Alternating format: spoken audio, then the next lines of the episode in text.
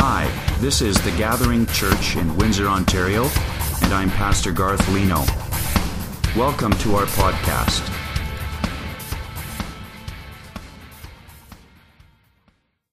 Um, Away in the Manger uh, is one of my favorite, favorite hymns, let alone Christmas songs. Um, I, am just studying the origin of it. It's interesting. They, Martin Luther actually wrote this song as a lullaby to his children. Just I can't imagine Martin Luther rocking children to sleep and singing a song, but that's just the funniest image in the world to me. Martin Luther uh, putting his kids to sleep, and then it kind of grew and added, and more people added and put their own twist on it. Um, but I, I love the seemingly paradoxical nature of away in the manger. So, so away in the manger, no crib for his bed. The little Lord Jesus laid down his sweet head. The stars in the sky looked down where he laid. The little Lord Jesus asleep in the head. So, so we see on one hand, we see this, this child into the world in obscurity. Uh, uh, no, no pomp, no circumstances, no, no, no procession, no, no uh, extraordinary provisions were made. He enters the world through rather humble circumstances, in obscurity. Uh, just a little Jewish baby born, uh, baby boy wrapped in spare cloths and laid in a horse trough in a barn. And then on the other side, we, we, we see that the, the heavens are rejoicing and the, the stars are dancing, and the stars take front and center to see this momentous occasion. Luther, the, the hymn writer, refers to him, this newborn baby, as Lord, the little Lord Jesus. Again, a, a, a bit of a paradox. Huh? A little baby in a horse trough, in a barn, wrapped in spare cloths the little Lord Jesus. This, this it's a bit of a, a, paradox. On one hand, we see this humble little baby born in, uh, baby boy born in humble means, but it's not just any little baby boy. This is God incarnate. Deity descended down to earth. The Creator condescended down to His creation the infinite invaded the finite. The little Lord Jesus was not uh, just a little baby Jewish boy. This was God incarnate. God invaded the universe in human form and was born to an unwed teen mother. This is why I have such an affection for the unwed mothers in my community. The, the little Lord Jesus came to earth through an unwed teen mother from Nazareth. We're going to get to that later. But I believe the, I believe the, the, the message of away in the manger is the God man became low to reach the lowly. The, the, the, this, this wasn't just a regular little baby boy. This was God stepping down from his throne temporarily, Christ coming to earth the God man, split time, the infinite, the one who, the, who, who doesn't, who, God exists outside of time, came down in the form of an infant.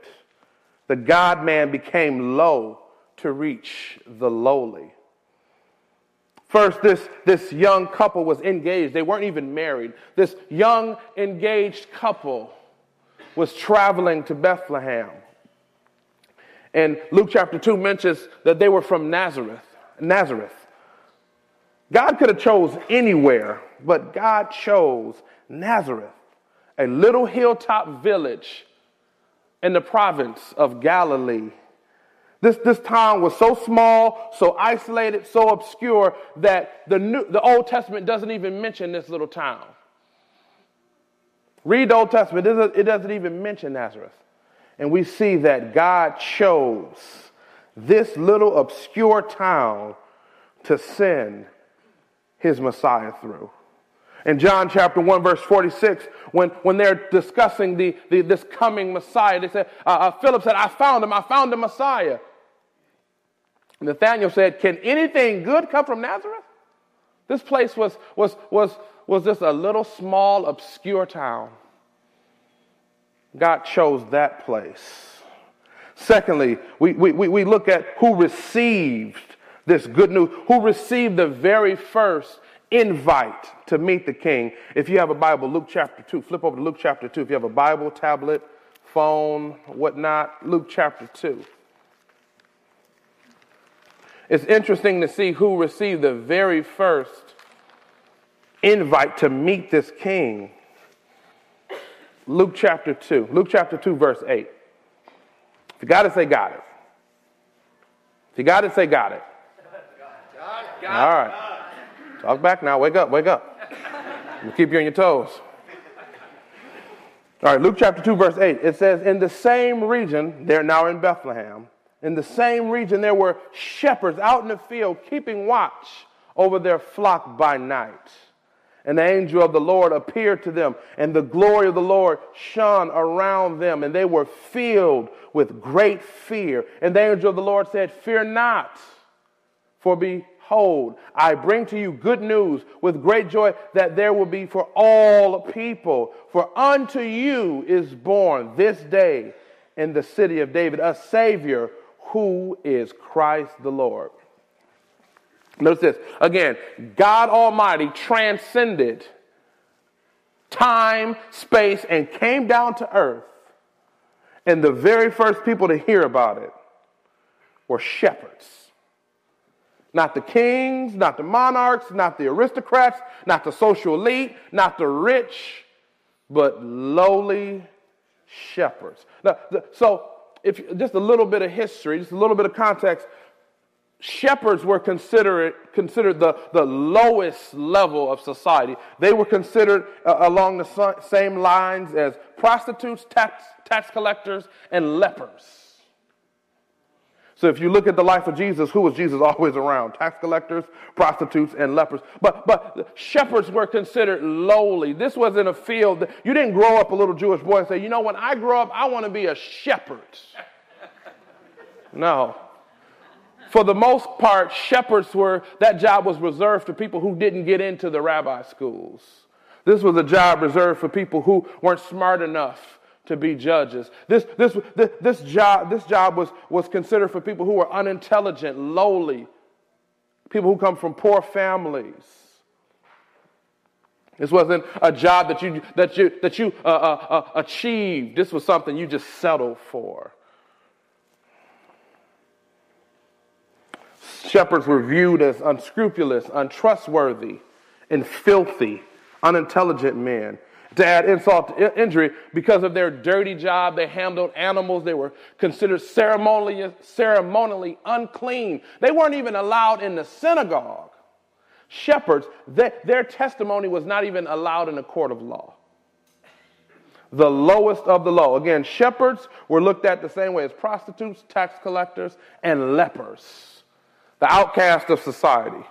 And who was the first to receive the good news about the Messiah? shepherds. If you look at the life of Jesus, who did Jesus meet at the well? A woman with a pretty bad tr- track record. Who, who did Jesus engage with? A man named Legion, filled with demons. Who, who, who, you look at the life of Jesus. Who was Jesus constantly reaching to? The least, the lost, and the left behind of society. Those we walk past often. And notice, I, I love this. I, I, love, I love this. It, it, wasn't the religious elite. It wasn't the renowned philosophers. It wasn't the Pharisees. It wasn't the Sadducees. No, Jesus, in his life, he was called the friend of sinners. They, they thought that Jesus was a, he was referred to as a drunk, a wine bibber, because he was always around the people that the religious cast aside the first people to receive the Savior, the first people to hear about this Savior was the lowly. The God man, away in the manger, no crib for us. He became low, born in very humble circumstances, born in obscurity through a, a, a, teenage mother, unwed teenage mother from Nazareth, of all places, and came to shepherds. For, and notice what the angel says, for unto you is born this day. I love that. He first says a savior is for all people, but he specifically says, but for you. the ones that were cast aside, the, the ones that, that aren't allowed in the temple, the ones that are considered ceremonially unclean, the filthy, the ones that are considered unintelligent. For you is born this day a Savior. Again, the God man became low to reach the lowly. See, you may have been better than me, but um, I wasn't born a Christian. Uh, some of us think we were, but I, I, know I wasn't. I can speak for myself.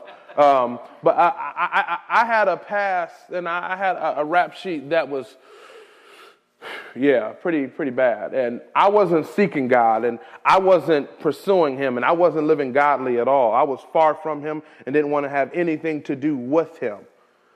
But he reached down and saved me from myself, saved me from his wrath. I was far from God. He came, became low to reach the lowly.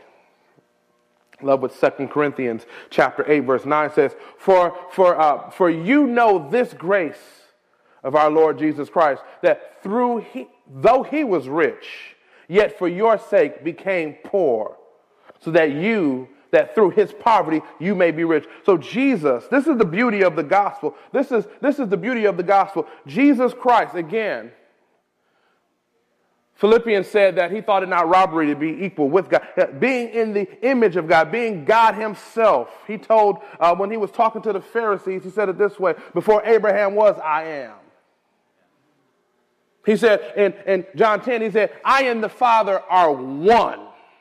Hebrews 1 said that Jesus is the exact image of God. Jesus, the God man, willingly put that aside temporarily, lowered himself down. Philippians 2 says, took on the form of humanity, took on the form of a servant, lived the perfect life in our place that we could never live, obeyed the law to a T that we could never obey died sacrificially to pay the wrath of God that we earned. And it says, through his poverty, we can be rich. Through him, through his humility, through this little baby that laid in a manger, that this little baby that they put hay in a, in a, in a feeding trough. And they laid this child in. This is the gospel. This, this, this is the gospel that, that the God man came down in obscurity, in complete humility for us. All, all of us who rejected, all of us who denied, all of Isaiah 53 says, like us, all, all sheep have gone astray. And the God man came in the form of a servant in humility for us. The song continues I love thee, Lord Jesus. Look down from the sky and stay by my side this uh, until morning is nigh. Be near me, Lord Jesus. I ask thee to stay close by me forever and love me, I pray. When, when prophesying about this Messiah, Isaiah in Isaiah chapter 7, verse 14 says in something interesting. He says, Therefore, the Lord himself will give you a sign. Behold, a virgin shall conceive and bear a son, and shall call him Emmanuel. This is, this is, this is, a, I, I, love, I love the, the end of this song. It, it, it's, it's, it's, it's, it's saying, I, I, I want to have a close, intimate relationship. Be near me, Lord Jesus. Come close. It's referring to not having this distant, transactional relationship with God. That means if, if I fulfill the law, you'll bless me. If I'm a good little boy like Santa Claus, you'll, you'll bless me. Many of us view God that way. If I don't sin, if I'm good, then God will be good to me. And if I'm naughty, bad things are going to happen to me. Not having this law based transitional relationship with Christ. He says, Be near me, Lord Jesus. It's, it's referring to having a close relationship, close by my side forever. It's referring to having this relationship with Emmanuel. You know what Emmanuel means? God with us. He didn't just, he didn't just physically come down to earth, but he came down to have proximity with humanity. Can you imagine that? That, that, that, that Jesus literally had close, intimate relationships with tax collectors, the scourge of society, with, with sinners. They said, This man eats with sinners. In that time, uh, uh, having a meal together with people, that was one of the most intimate things you could do. Jesus sat down and had meals with prostitutes, people far from him. He was God with us, and He is God with us as well. Again, God Almighty. It just, it just never ceased to blow my mind. God Almighty literally wants to have a relationship with me. Sometimes I wonder why, but He does. He, he, he wants to have intimate, close relationship with us. Not transactional, not I come on Sunday, I pay my tip, I, I, I, I do my deed, I do my little service, and I go for the rest of the week to do me and live my life. He wants to have a close relationship with each and every one of us. God Almighty. Let me break this down real quick and I'm going to be out of your way. These are three ways Jesus came near to us. It says that, that, that, that be near me, Lord Jesus. The, the, the latter part of that song refers to just want to have a close, intimate relationship with Christ. These are three ways Jesus came near to us. You can write the verses down and read them this week, and Pastor Garth might pop quiz you on it. First, Jesus became our high priest. Jesus became our high priest. Hebrews chapter 4.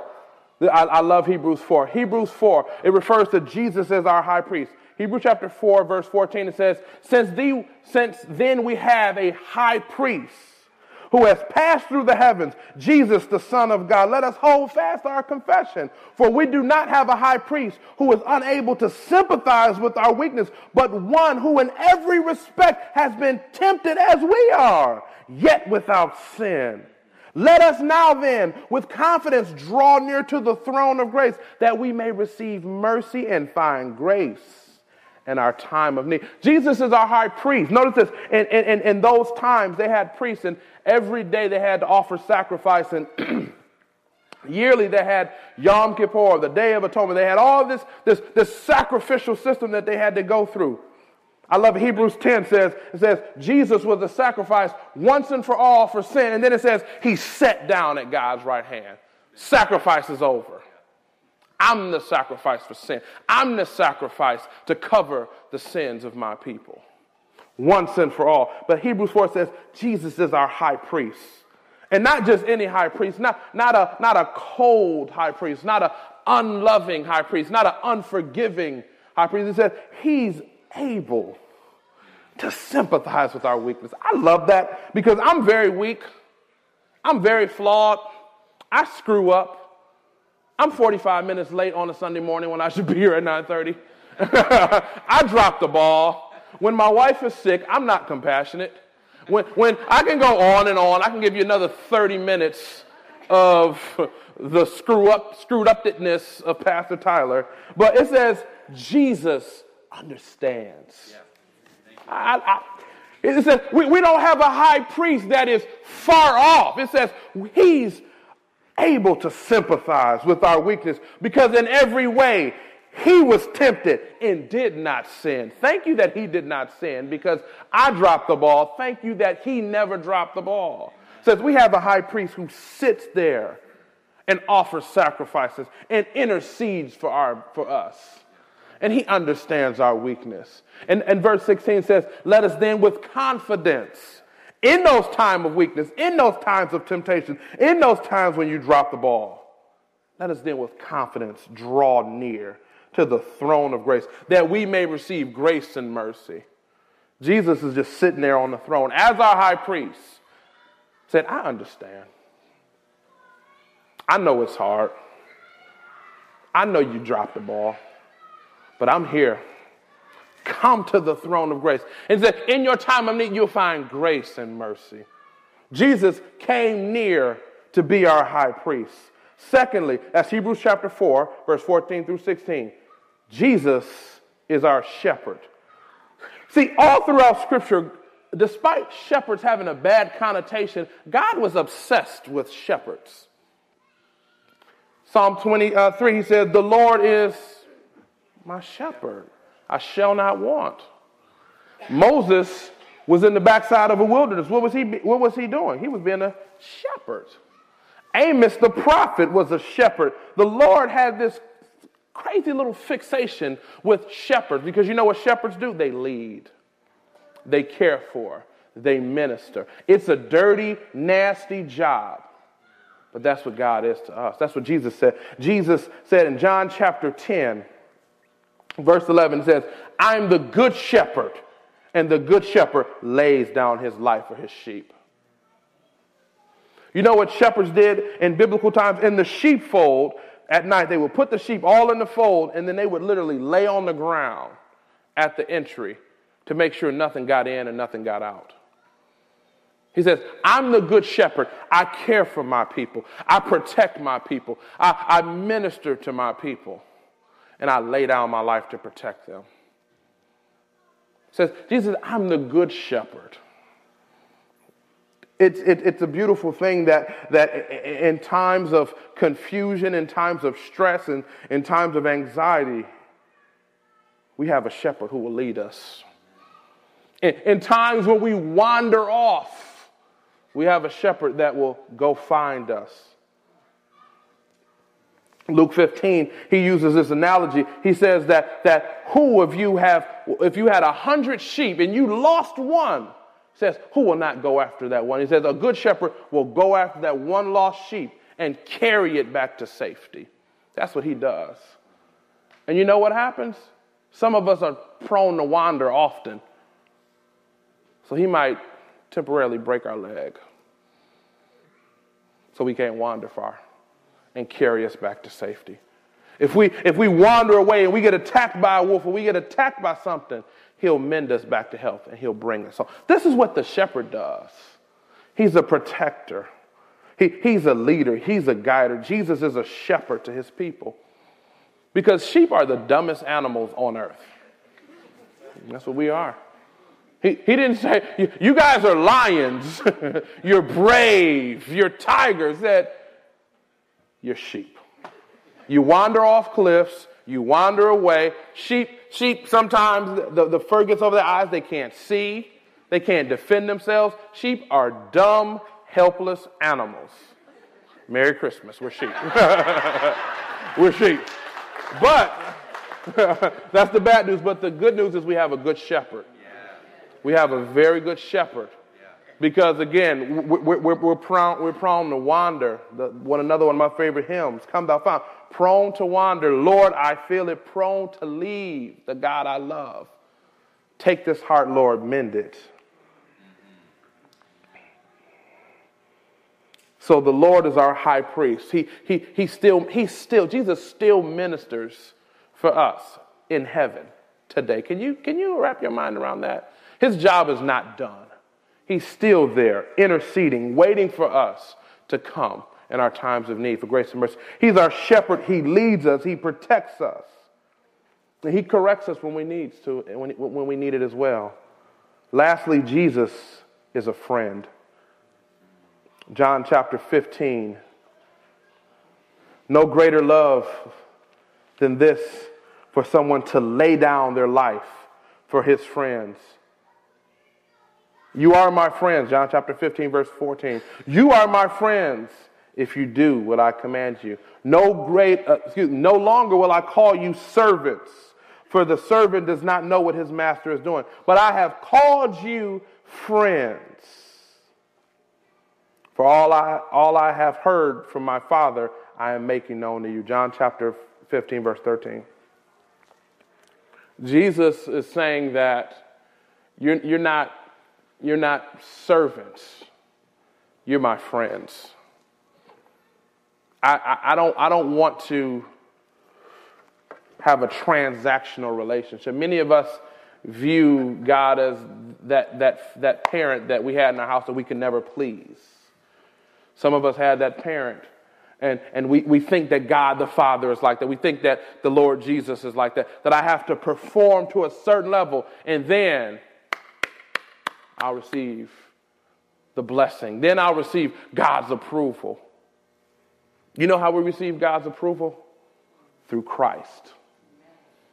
Jesus paid it all. All to him I owe. Sin has left a crimson stain, but he washed it white as snow. He said, I, I, You're my friends. It's not transactional, it's relational, it's intimate. He said, he said, Because a master doesn't know what the servant is doing. Said, But all that I've known from the Father, I give it to you. Jesus came near. He, this, this little baby that was born in this manger grew and became a, a, a man, and he lived the perfect life that we can never live and died the sacrificial death that we all deserved for our sins. And now he's saying, I, I, I want to have an intimate relationship. How do you have relationships with your friends? You talk to them, you have conversations. That's prayer. I, I, I, I'm, I'm on this lifelong journey to learn and to understand my wife. It's going to probably take two lifetimes, but it's a, I only get one. But I learn and I understand my wife by conversation, by studying her. That's reading the word. Jesus is there. He said, I, I don't want to just see you on Sunday. You're my friend. I want to have an intimate, personal fellowship with you. This is what the, this is what the Lord Jesus desires. Can you imagine that? The God of this universe wants to know each and every one of us intimately. He wants to have conversation. He wants us to know his mind. He wants us to study the word of God. Father, we thank you that you, in all of your infinite wisdom, chose to come through obscurity, through a, a little town, a little hill town called Nazareth, and, and, and, and you decided to use a teenage, an unwed teenage mother to bring your son. And, and that, that to, to show who you wanted to reach, to show how much you loved those who society doesn't love. You came and you reached out to the outcast. You came and you, you reached out to shepherds and to prostitutes and those who are demon possessed and afflicted. Thank you that you love the lowly. Thank you that, as the song says, you, you, you, you want to be near to us, and we want to be near to you, God. Thank you for being our high priest. Thank you for, for being a friend. Thank you for being a, a, a listening ear. Thank you for being a good shepherd to us, even though we are so prone to wander. Lord, thank you for being just amazing. Thank you, thank you for it's it's even hard time at times to articulate words to describe you because you're just so good and so gracious and so merciful and, and we deserve nothing. We deserve none of it. You don't want a transactional law-based relationship, but you genuinely want to have a relationship with us. You gent- genuinely want us to know you and to know who you are. God, thank you. We love you. We glorify you. We give you all of the praise. In Jesus' name, amen.